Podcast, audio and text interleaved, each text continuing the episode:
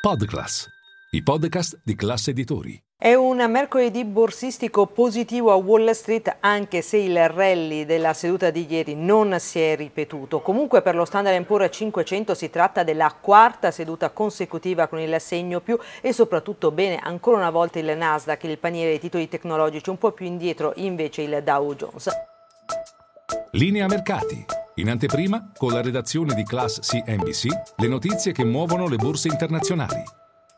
Ma cosa è successo in questo mese di agosto che sembrava destinato a vedere l'inizio della correzione a Wall Street e invece, salvo novità della giornata di domani, si chiuderà con cali intorno al 2,5% per il Nasdaq, meno 1,7% per lo Standard Poor's 500, intorno a un punto e mezzo percentuale di ribasso per il Dow Jones. Secondo gli analisti tutto ha origine con il brusco movimento dei rendimenti del decennale che dopo essere salito molto a metà di agosto ha iniziato la strada discendente. Questo ha favorito sicuramente il settore azionario in particolare il Nasdaq che è infatti il comparto migliore. A proposito di Nasdaq, Apple continua la sua corsa dopo aver annunciato il 12 di settembre il lancio dei nuovi prodotti e sono tanti gli analisti come quelli di Evercore ISI che hanno un prezzo obiettivo ben sopra l'attuale quotazione di Apple a 210 dollari per azione. Attenzione però al prezzo del petrolio in crescita